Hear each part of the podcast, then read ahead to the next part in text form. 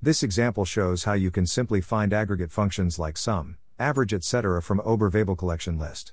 Observable collection and model view view model is ideal for a typical WPF application. These are programmers two of the best tools. In this example I am using a model class and want to find sum of inventory t from batch list. Double t equals underscore batches dot sum b equals greater than b dot t. Here underscore batches is representing the observable collection of model batch.